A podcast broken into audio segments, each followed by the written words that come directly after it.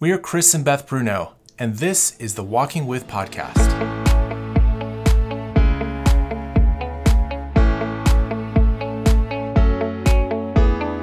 We lead a team of brave and brilliant story work counselors and coaches around the country, all committed to helping you come alive. Join us as we explore the sacred landscape of the human heart at the intersection of theology, psychology, and ministry.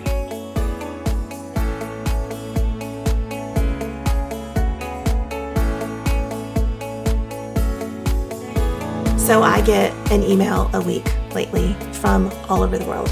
I've gotten emails from China and Brazil and France from lawyers what? who have downloaded our trademark application.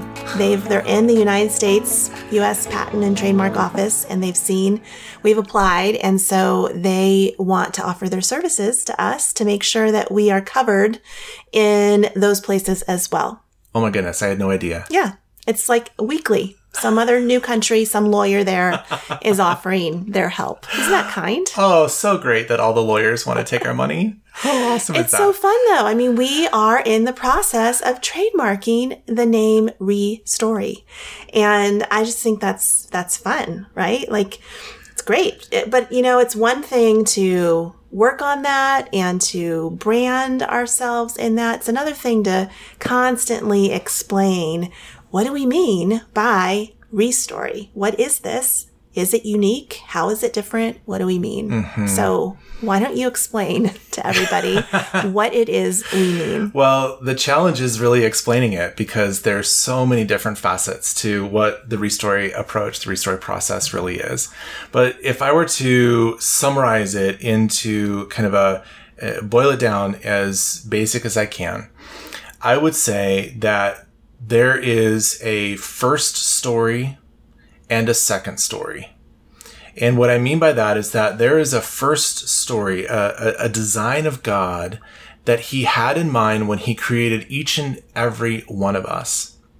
That the scriptures tell us that the image of God is in us as humans, and that that image is emblazoned onto us to reflect who God is in the world. That's the first story. And how you do that and how I do that, how you reflect God and how I reflect God, reflect God and let the world know who he is, that's going to be different between the two of us. That is who we were designed to be. And in Ephesians, it talks about the masterpiece of God, the poetry of God that he wrote into each and every one of us. That's the first story. However, most of us don't live as if that first story is the ruling narrative, as if that first story is, is really true, because something else has begun to be told in our lives, a second story. And the second story is all about how evil has been at work to steal, kill, and destroy that first, that first reflective story of who God is. And so we live according to our second story.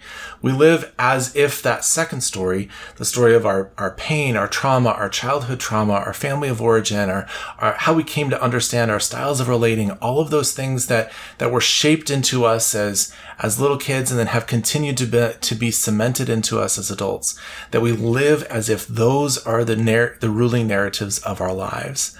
And so to ReStory is to explore both the second narrative and the first narrative and begin to unpack and come back to, to, to revitalize and, and, and renew that first story and bring that into the place of where the ruling narrative of God is actually what, where we live out of in our lives. Okay.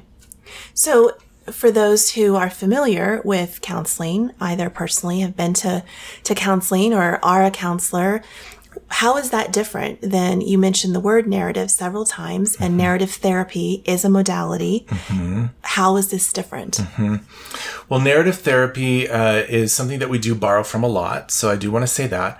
But narrative therapy kind of stops at the place of identity. It stops at the stories that I tell about Uh, about myself uh, over the course of my life. It doesn't have much to do either with uh, a biblical God perspective, nor does it do have to do with uh, really coming back to who I was designed to be. It's more, who do I want to be? And so if I start to tell a story, a narrative about myself in a certain way, I can then become, I can live into that. It's almost this, this idea that if I can name it, I can become it. And I'm going to write a different story about who I want to be versus all of the things that I just said a moment ago about who did God design me to be and how do I actually bring forth a, a reflection of God into the world. And then how is that, how is how are both of these then connected to story work? Or is that the same thing?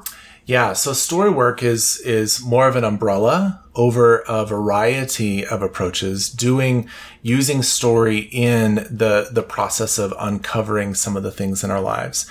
So story work, uh, definitely ReStory, the ReStory process is a is a part of story work, uh, and others that do story work have some similar approaches. And yet there's not as much of the integration of all of the different things that we bring to bear with it, of understanding the biblical nature of it, or uh, some of the uh, the psychodynamic or the interpersonal relational styles that go into that, which I could explore that if you wanted to, um, and uh, really understanding uh, some of how Uh, how the story and, and kindness, which we'll get into in a couple of episodes, how kindness is such a key element to combat evil's story that evil wants to tell versus the story that God wants to tell. So story work is more of a general overarching umbrella, and the ReStory process is, is part of that. One of the things I hear a lot from clients is that they'll come to restoration counseling and the experience that they have uh, from the moment they make the, the first phone call or the first inquiry all the way into their first, you know, two, three, four, six sessions is very different than from an, another therapist. And, and, um, you know, we're often the, the third or fourth or fifth therapist or counselor that a client will try because it just hasn't worked so far. And I think some of the reason for that uh, is that Uh, much of the world of therapy is all about helping you change your behavior or helping helping you change your mindset. And those are both good things, right? When you have a bad habit, you want to change your, your habit behavior. And when you have a, a mindset that says that you are uh, a worthless individual or you don't have as much worth as another person, you want to change that mindset for sure. But a lot of the therapies uh, really stay more on the surface. They don't dive into the depths of what it actually, where those stories, those beliefs actually got formed, and uh, recognize that it's at the depth that the change needs to happen, not on the surface. And so, uh, really, an analogy that I often use is we. We we talk about coming into the emergency room when you have an issue, when you're going to go to counseling, you have something you want to address, you go into the emergency room and they do some basic assessments of what's going on for you in the emergency room. And they might, you know, give you some morphine or they for pain or some uh, Tylenol or something like that to treat some of the symptoms that you're having. Then really to get to the root of the issue, you might need to go to the operating room, to go from the emergency room to the operating room. And it's in the operating room that the doctor actually does the surgical procedures to get to the root of what is happening for you. So it's it's in the operating room that you can address the cancers.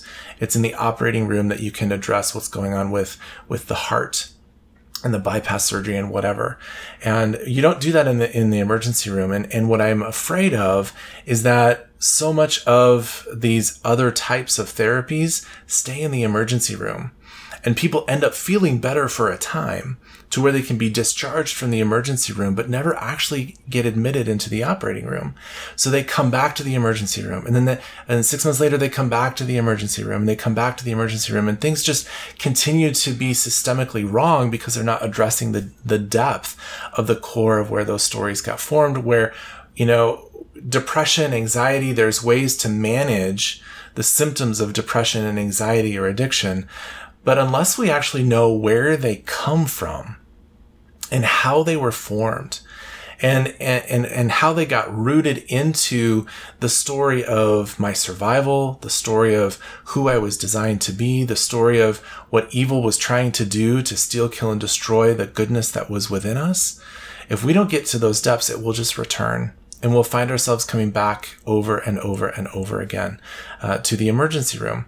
And so that's really what the ReStory process is all about, is getting into the depths of the story with a person and not just, and I don't want to say that's bad to, to help people with some symptom management and behavior change and those kinds of things, but to not just do those things, because we do that as well, but to really get into uh, how do we help you recover or ReStory who you were designed to be so that that's the person that you live out of today. Mm-hmm. And so in the next couple of episodes, we'll dive into more specifics, the role of evil. You alluded to the role of kindness, and we'll talk about more of what this really looks like in a counseling room. Yes. Thanks for listening to the Walking With podcast, where we've spent the last year bringing you conversations at the intersection of psychology and theology. As a part of our ReStory focus, we're changing the name this fall to the ReStory podcast. It will more broadly encompass what we're trying to do at Restoration and bring under one umbrella our work in the counseling center, in our digital laboratory, and with our brother and sister organizations, Restoration Project and Fierce and Lovely.